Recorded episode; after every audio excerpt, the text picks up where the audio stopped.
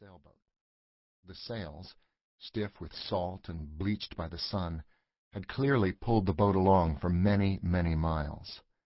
Coffin could see no one at the steering oar. He turned to the man at the Dolphin's wheel and ordered, "Hard up the helm!" Under Coffin's watchful eye, the helmsman brought the ship as close as possible to the mysterious craft. Even though their momentum quickly swept them past it, the brief seconds during which the ship loomed over the open boat presented a sight that would stay with the crew the rest of their lives. First, they saw bones, human bones, littering the floorboards as if the whaleboat were a seagoing lair of a ferocious man-eating beast. Then they saw the two men. They were curled up in opposite ends of the boat, their skin covered with sores, their eyes bulging from the hollows of their skulls, their beards caked with salt and blood. Instead of greeting their rescuers with smiles of relief, the survivors, too delirious with thirst and hunger to speak, were disturbed, even frightened. They jealously clutched handfuls of gnawed-over bones, refusing to give them up, like two starving dogs found trapped in a pit.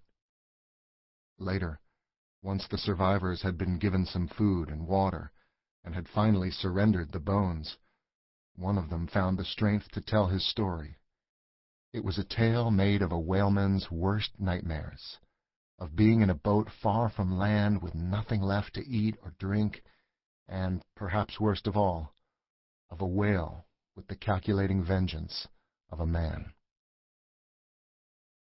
The sinking of the whale ship Essex by an enraged sperm whale was one of the most well-known marine disasters of the 19th century. Nearly every child in America read about it in school, it was the event that inspired the climactic scene of Herman Melville's Moby Dick.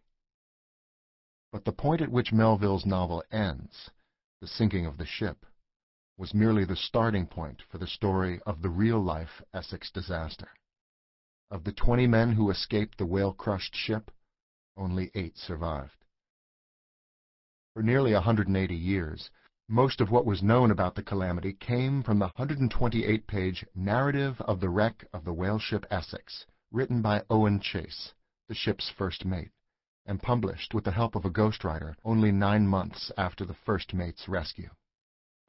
Then, around 1960, an old notebook was found in the attic of a home in Penn Yan, New York. Not until 20 years later, in 1980, when the notebook reached the hands of the Nantucket whaling expert Edward Stackpole, was it realized that its original owner, Thomas Nickerson, had been the Essex's cabin boy. Late in life, Nickerson owned and ran a boarding house on Nantucket. He had been urged to write an account of the disaster by a writer named Leon Lewis, who may have been one of Nickerson's guests. Nickerson sent Lewis the notebook containing his only draft of the narrative in 1876. For whatever reason, Lewis never prepared the manuscript for publication, and eventually gave the notebook to a neighbor, who died with it still in his possession.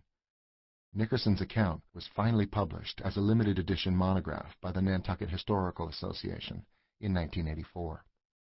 At 14, Thomas Nickerson had been the youngest member of the ship's crew, and his account remains that of a wide-eyed child on the verge of manhood, of an orphan he lost both his parents before he was two, looking for a home. He was 71 when he finally put pen to paper, but Thomas Nickerson could look back to that distant time as if it were yesterday, his memories bolstered by information he'd learned in conversations with other survivors. In the account that follows, Chase will get his due, but for the first time, his version of events is challenged by that of his cabin boy whose testimony can now be heard 182 years after the sinking of the Essex. The crew of the Essex Captain George Pollard, Jr. First Mate Owen Chase Second Mate Matthew Joy Boat Steerers Benjamin Lawrence Obed Hendricks Thomas Chappell Steward William Bond. Sailors Owen Coffin, Isaac Cole, Henry DeWitt, Richard Peterson, Charles Ramsdell, Barzillai Ray, Samuel Reed, Isaiah Shepard, Charles Shorter, Lawson Thomas, Seth Weeks, Joseph West, William Wright. Cabin Boy, Thomas Nickerson.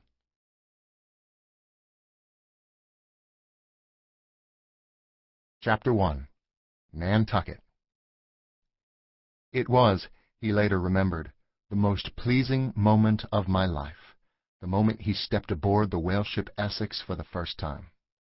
He was fourteen years old, with a broad nose and an open, eager face, and like every other Nantucket boy, he'd been taught to idolize the form of a ship.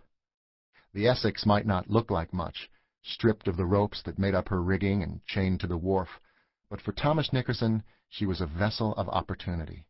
Finally, after what had seemed an endless wait, Nickerson was going to sea.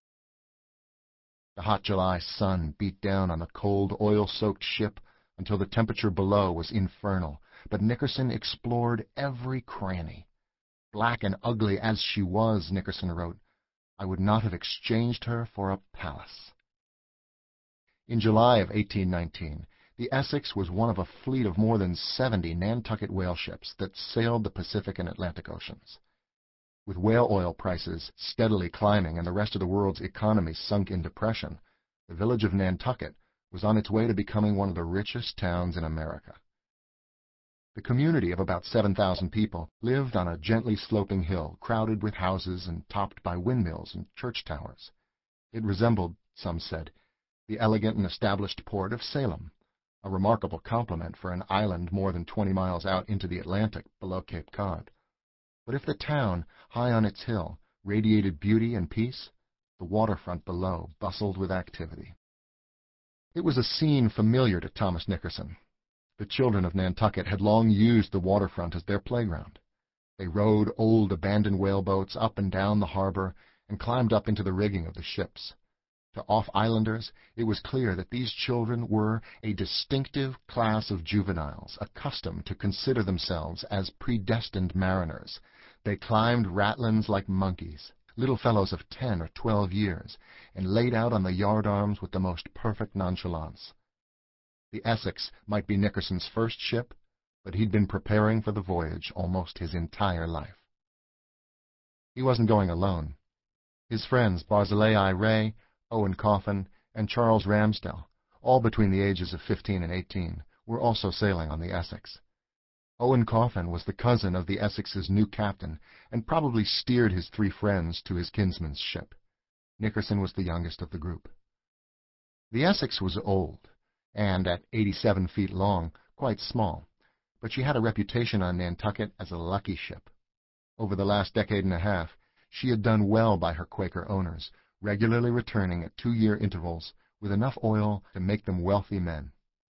Daniel Russell, her previous captain, had been successful enough over the course of four voyages to be given command of a new and larger ship, the Aurora. Russell's promotion allowed the former first mate, George Pollard, Jr., to take over command of the Essex, and one of the boat steerers, or harpooners, Owen Chase, to move up to first mate. Three other crew members were elevated to the rank of boat steerer. Not only a lucky, but apparently a happy vessel, the Essex was, according to Nickerson, on the whole rather a desirable ship than otherwise. Since Nantucket was, like any seafaring town of the period, a community obsessed with omens and signs, such a reputation counted for much. Still, there was talk among the men on the wharves when, earlier that July, as the Essex was being repaired and outfitted, a comet appeared in the night sky. From earliest times, the appearance of a comet was interpreted as a sign that something unusual was about to happen. The New Bedford Mercury, the newspaper Nantucketers read for lack of one of their own, commented, True it is that the appearance of these eccentric visitors have always preceded some remarkable event. At the wharves there was much speculation, and not just about the comet. All spring and summer there had been sightings up and down the New England coast of what the Mercury described as an extraordinary sea animal, a serpent with black, horse-like eyes and a